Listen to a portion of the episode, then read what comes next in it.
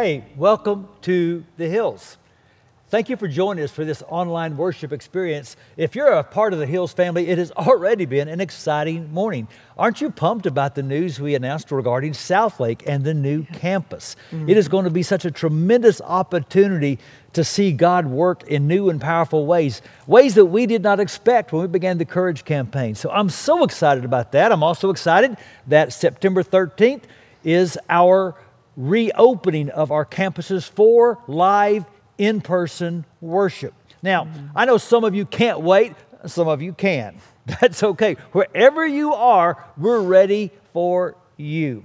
So we have a lot to be excited about. God continues, even during a pandemic, to move, to bless our church, and to encourage us. And I hope one thing that has encouraged you is the series we're in right now called Pick and Choose. If you're just joining us, uh, we're talking about marriage and God's plan for husbands and wives. And you might notice I have asked a special guest to join me this week.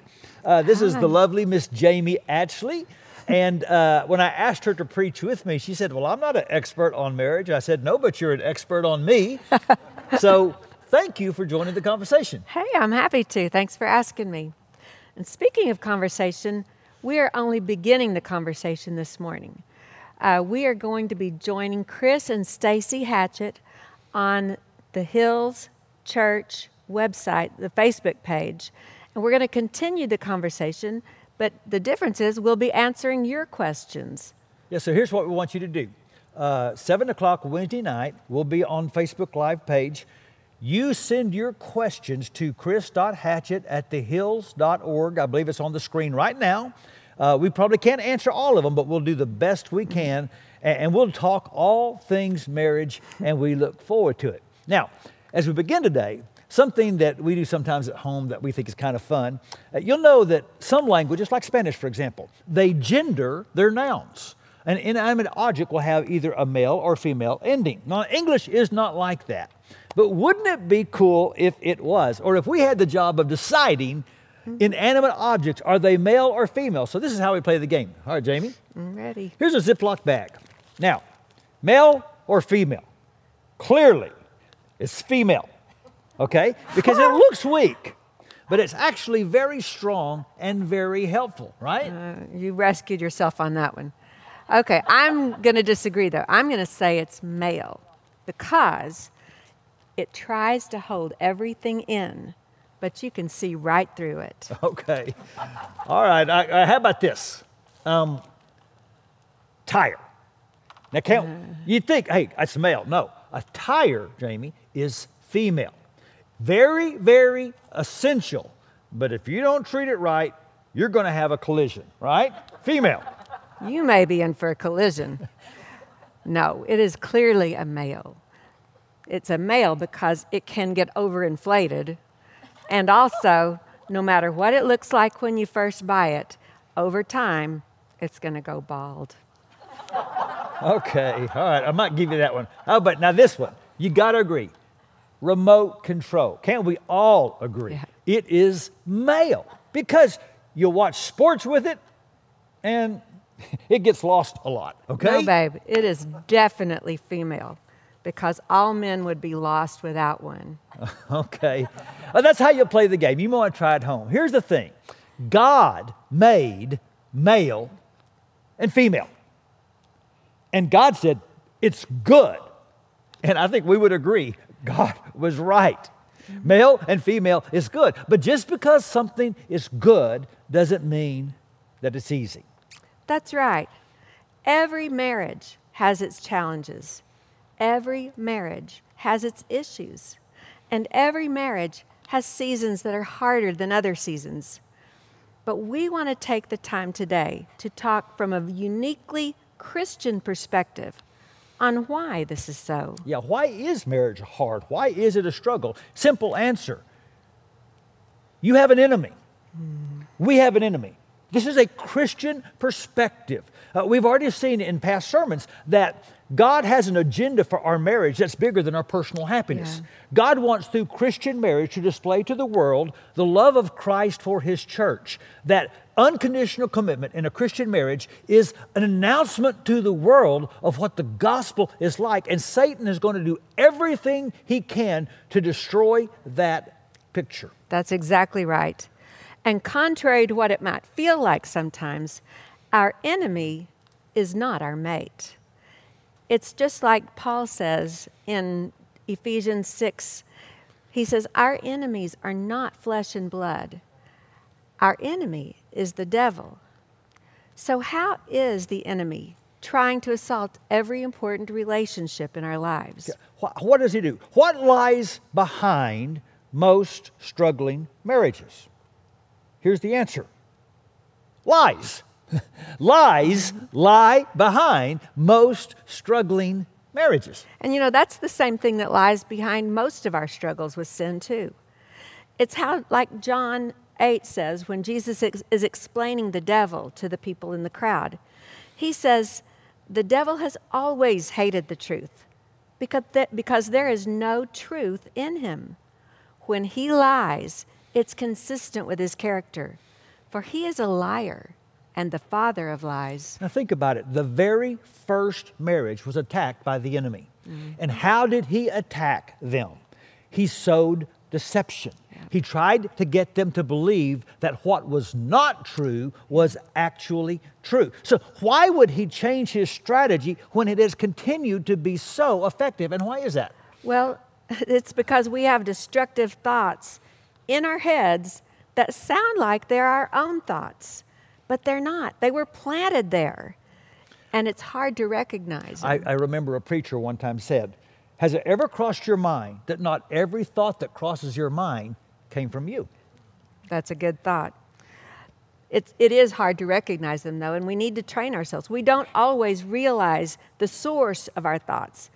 Paul explains in 2 Corinthians 10:5 why it's so important to think about what we think about. Mm-hmm he tells us we must, must take every thought captive and make it obedient to Christ.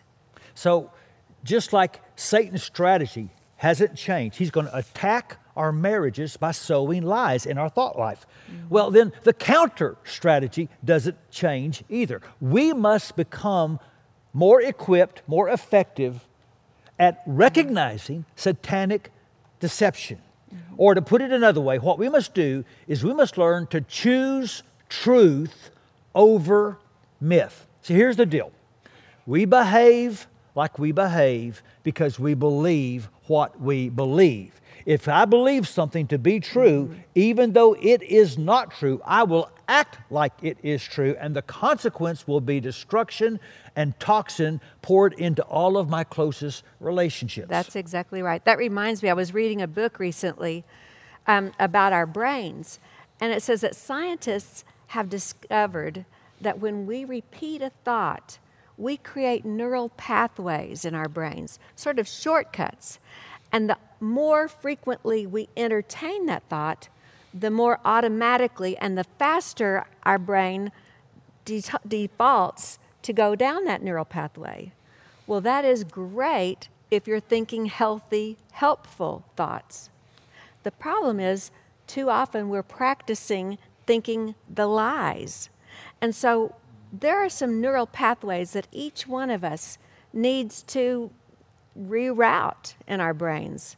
So, we're going to spend our time this morning talking about some of those neural pathways and some of the most common ones. We obviously don't have time to talk about all the lies, but we're going to talk about some of the most common lies that Satan uses to attack our marriages.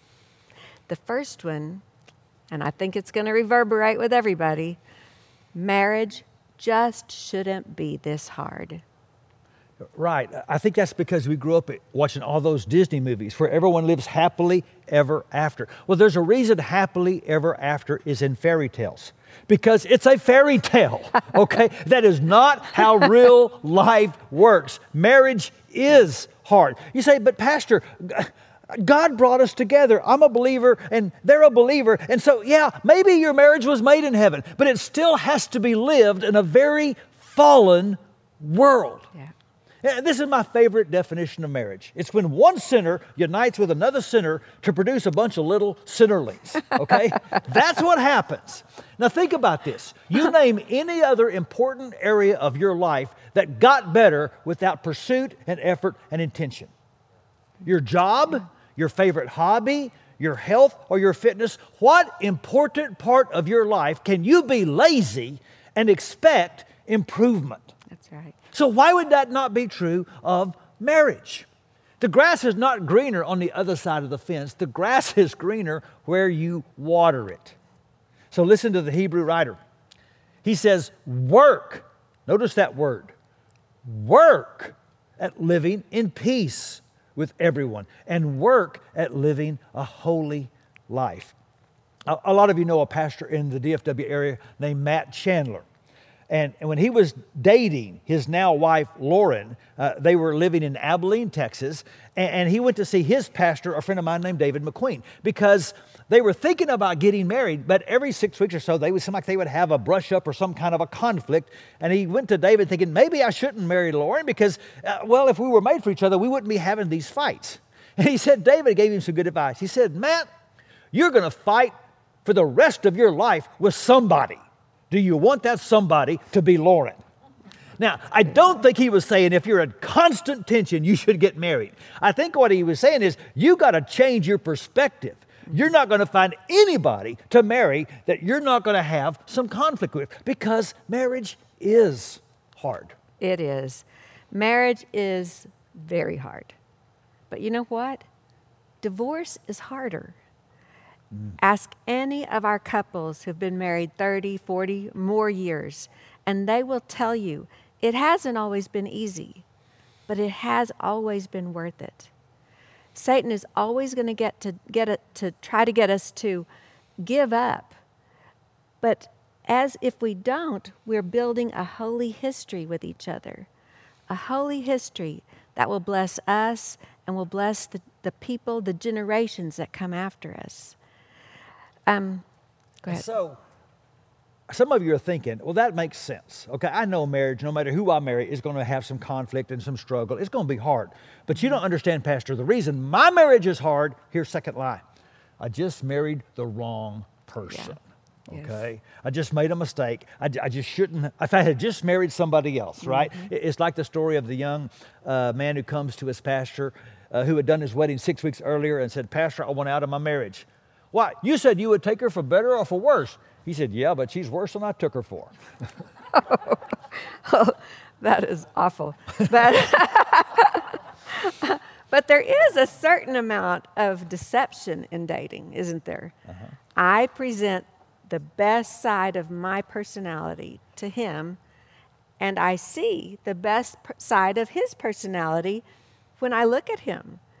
And then you get married, and you see who you really are. And the challenge of marriage is not to enjoy the person you thought you were marrying. The challenge of marriage is to learn to celebrate and love the person you did marry.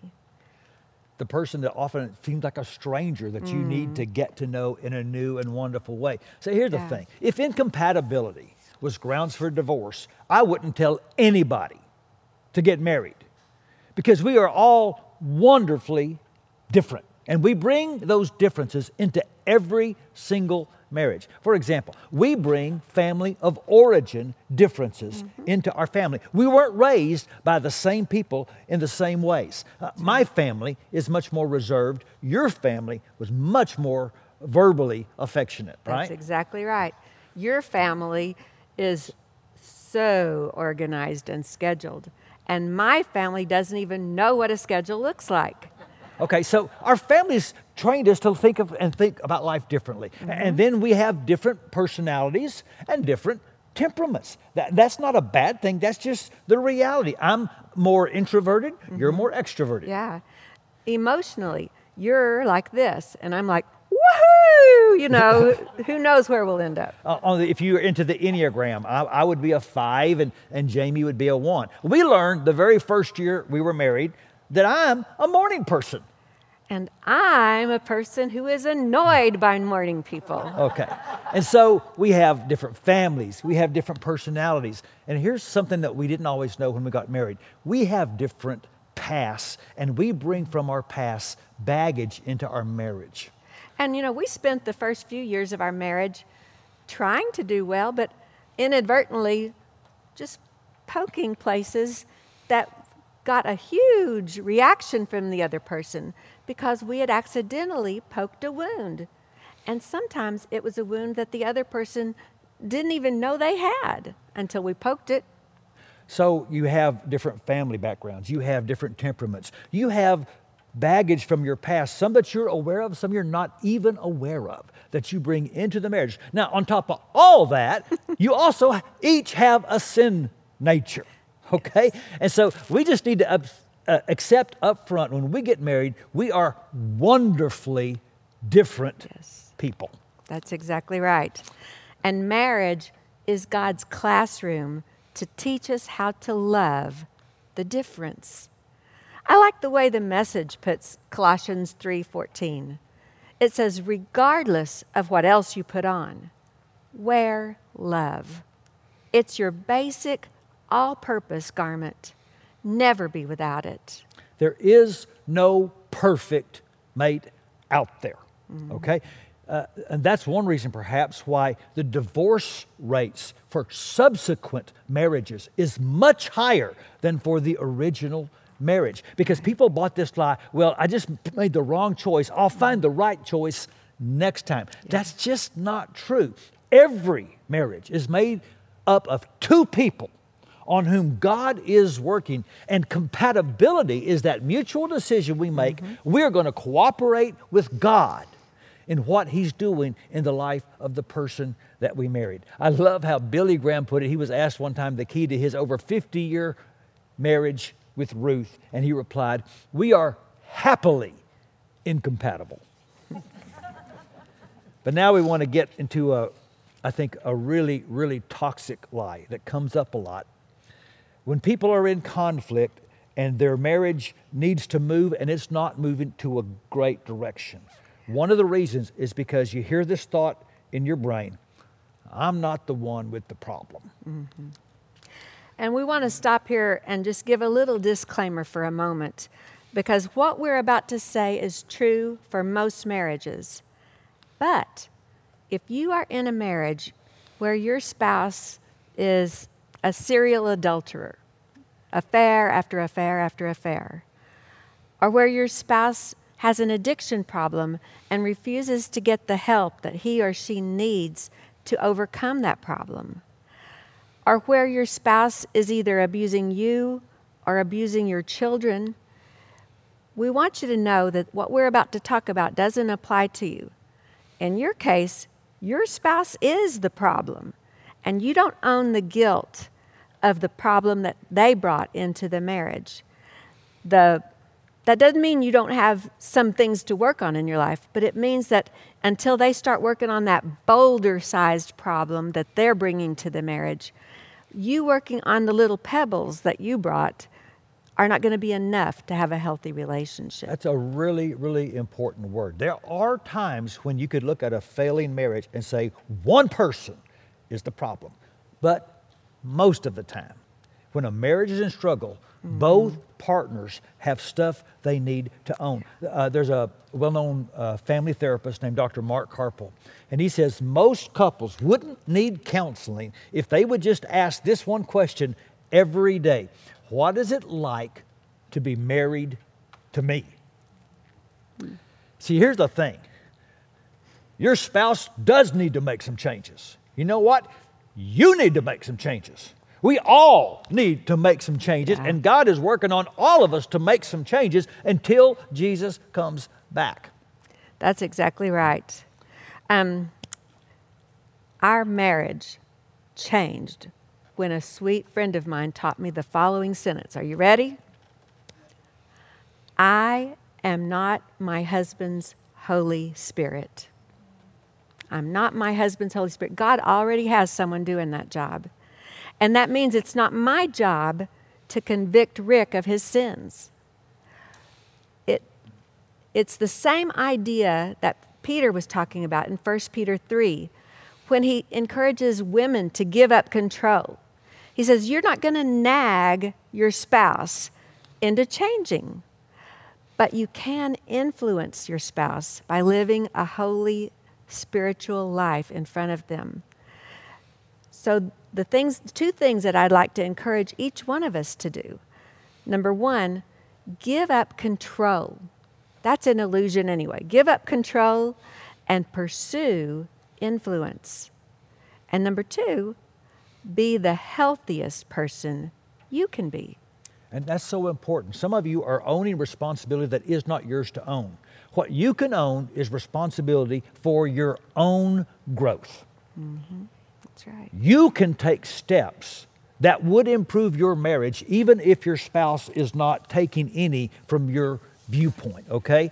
Uh, the scripture says in 2 Peter 3 you must grow in the grace and knowledge of our Lord and Savior, Jesus Christ. You need to own responsibility for your growth as someone who's being shaped into the image of Christ. Now, here's the thing if you are not growing in grace, there is a particularly toxic lie the enemy will sow to destroy your marriage. And it's simply this if he or she loved me, they would not. And you fill in the blank. Yeah. If they really loved me, there's no way they would ever hurt me. You know, I do a lot of weddings, and I think sometimes I need to write into the vows, I promise to hurt you, okay?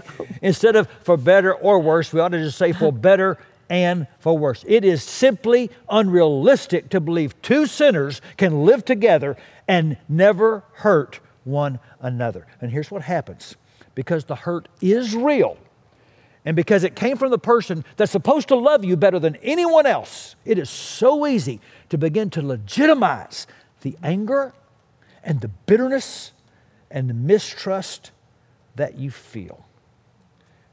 And that's one reason why we started this series with this single choice. You must choose die over my. Yeah. You must die to self and take up your cross. We must take our hurt to the cross of Jesus instead of getting cross every time we get hurt. Listen to Paul in Ephesians chapter 4. Get rid of all bitterness, rage, anger, harsh words, and slander, as well as all types of evil behavior. Instead, be kind to each other, tender hearted, forgiving one another, just as God, through Christ, has forgiven you. That's so good. That's so good. And you know, I think this may be the most important part of, of marriage where taking your thoughts captive is a blessing. Because each one of us in a relationship, each one of us has what we experience, and then we have the way we explain that experience. And so many times, the devil is right there to help you put a negative spin on how you explain the experience. For example, when Rick and I were, you know, in that young children mm-hmm. stage mm. of marriage, our early 30s, and um, that's just a, a, hard time. It's a rich time, it's a sweet time, but it's a stressful time too. Mm-hmm. The kids can can demand a lot of you. Rick was at that stage of his career where, you know, he was feeling pressure to prove that he was up to the job. And it's just a perfect recipe for misunderstandings. Now, I ought to point out, you may not know this, but my husband has what we call the spiritual gift of focus. He is one focused man. And when he is focused, he's what we call it being in Rick zone. He is living with his thoughts. He does not see anything else, nothing else exists. And so on this particular moment, morning, Rick was in Rick zone. And as I'm getting ready, getting the kids all ready for the morning and everything, I turn around to say something to Rick, and he, he's gone. He is gone. He has gone to work and never even said goodbye to any of us, you know. Now, if I had been healthy at that point, I probably would have laughed about it and not thought about it again. But as it was, I was not very healthy. And Satan was right there to speak into my experience. And the first thing he said was, You see, he doesn't really love you anymore. He just takes you for granted. All he cares about is that job. And y'all, at that point in my life, I did not have the spiritual resources or understanding to know I should be guarding those thoughts. I should be guarding against them. And so all day long, Rick and I were having the biggest argument. It was ridiculous, and I was making such great points. Of course, now he didn't know about it because he was at work. so I ruined my day. I ruined my kids' day because I was in a bad mood. And when Rick got home, I ruined Rick's evening, okay? And it's all because I did not know to capture those thoughts and make them obedient to Christ. That's why it's so important. Now, let's fast forward a few years. Just a little while, just probably two or three years ago, in fact, Rick and I got to meet for lunch one day, which is kind of an unusual treat, and it was wonderful. We had the best time. We had all kinds of things to talk about, but lunch was winding down. It was about time to get back to work. And I turned to get something out of my purse, and I looked back at the booth, and there was no one across the table from me. I, I looked all over the, he's gone. He is gone. And I just, I just laughed to myself and thought, well, he's in Rick's zone. But we had a great time. And as I got up and walked to the car, I just thanked God. Because, of course, I remembered the first day, you know. And I was like, Lord, you know, this is all because of you. It's because of you that I'm laughing instead of being angry and hurt. And got in my car and started driving home. And all of a sudden, my car phone now that that ages me, doesn't it? My cell phone, um, uh, my cell phone rang, and it was Rick, and I was like, he's he just realized what he did, and he's calling to apologize. So, like, hey Rick, and he goes, Jane, where are you? And I said, I'm going home. I know, I know you forgot. I forgot to, you forgot to say goodbye, but it's okay. He goes, Jamie, I just went to the bathroom. so now, now we kind of have a joke when we go out to eat. If Rick has to get up, he goes, Hey, babe, I'm just going to the bathroom. Don't leave. okay, but here's what I love about that story, okay? She has learned to capture thoughts and believe the best about me, uh, and I want to do the same for you. Yeah. You know, the Bible says that God made man out of the dust of the ground, which means Men are clods. Okay, we're, we're just basically clods. And I love it when she has to put something in that gap between what happened and how she's going to interpret it. And she chooses to believe the best about me, that I wasn't trying to hurt her. Yeah. Um, love always comes up with the most generous explanation. This reminds me, Bob Goff at our men's conference years ago told the story. He always wants to give people the benefit of the doubt. So he's looking down as he speaks, and there's a woman on the front row with a snake in her hair. And Bob's thinking, what's the best spin I can put on that? And he thinks, maybe she doesn't know. Okay? but that's what love does. As Paul put it in 1 Corinthians 13, love never gives up, never loses faith, is always hopeful. Boy, and that leads into the last lie we'll talk about today. And it's a lie that some of you have thought recently, and we're talking to some people that are thinking this lie right now. And the lie is there's no hope for our marriage. Oh, yeah. You see, when we are in a place where our marriage is in rough place and the waters are really churning, uh, we tend to think there's only two options here I can continue to live in misery or I can get out of this marriage. Okay? We said we were going to bring a uniquely Christian perspective. There is a third option, and the third option is resurrection. To take our vows seriously means we are Easter people. That we believe that God can pour life into anything or anyone that seems dead. That's right, Rick. You know, nobody has a perfect marriage, but we all have a perfect Savior who can do anything. Satan will always be right there, whispering in your ear, It's too hard. Nothing's going to change. It will always be this way because he wants you to give up. But just like Jesus said in Matthew 19 26, with God, everything is possible. If you hear the thought in your head that nothing will change, there's no hope, you know automatically that is a lie from Satan. And it's time for you to call it a lie and tell it to get out. Amen. You know, in the last couple of weeks, and we started this series, I've gotten some testimonies from people across the country mm. that have been so wonderfully encouraging about marriages that were dead.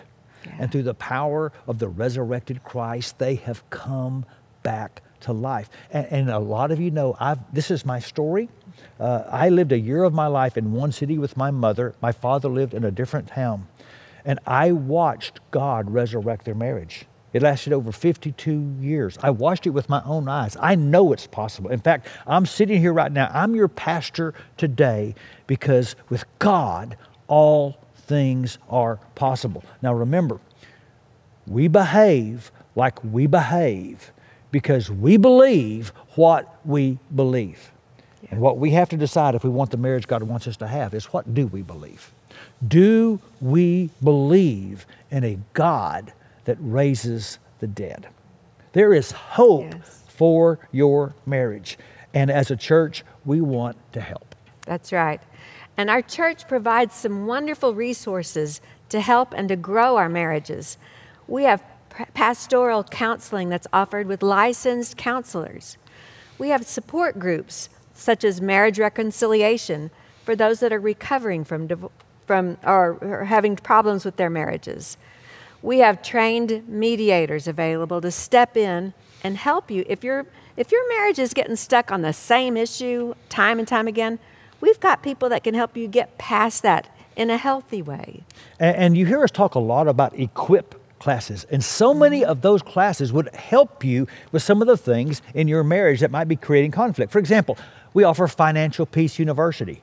It'll help you as a couple get on the same page about how you're going to deal with your finances. Uh, we offer a class on becoming emotionally and spiritually healthy, where you take ownership for your growth. It'll bless your marriage. Uh, we offer equip classes on that work and family tension that we all feel.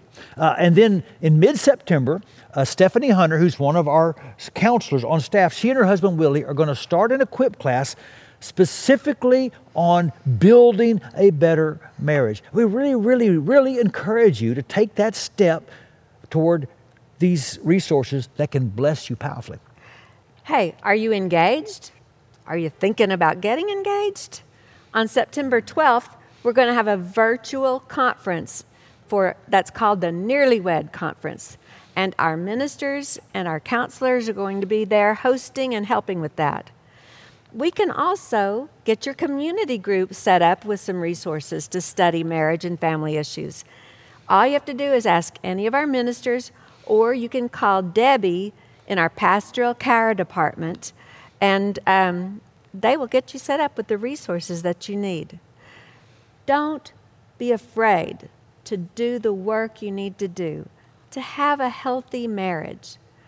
It's time to water the grass on your side of the fence.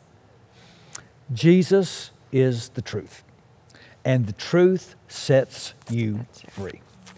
And when right. we decide we're going to follow the words of Jesus, we become better equipped to defy the lie and experience the kind of freedom the gospel is calling us into. So uh, we're going to close, and Jamie's going to lead us in prayer. And my prayer is that God will reveal to you at least one place in your life where you need to begin choosing truth over myth.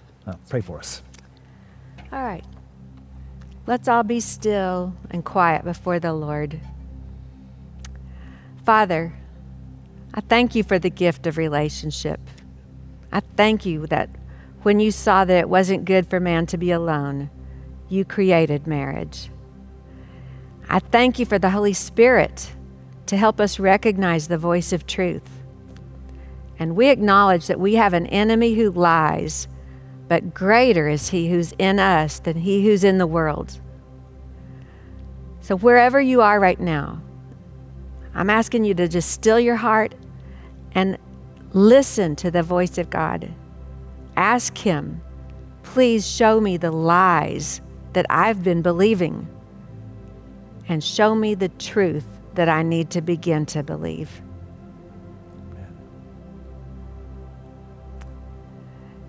Ask the Lord, by your strength, help me to recognize and to capture the lies that Satan whispers this week.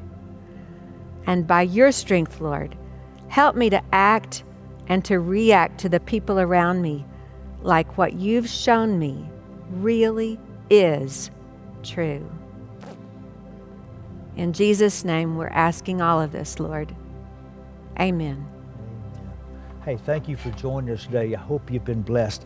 And of course, uh, I just really do believe the single greatest thing that we can do for our marriage is surrender our lives completely to the Lord Jesus Christ. And if you've never made that decision, uh, we call you to it unapologetically.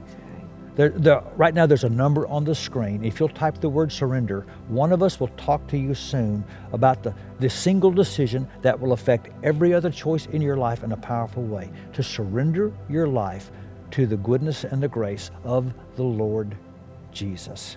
So remember, this Wednesday night at 7 o'clock, we hope to continue the conversation. And until then, have a really blessed week. Bye bye.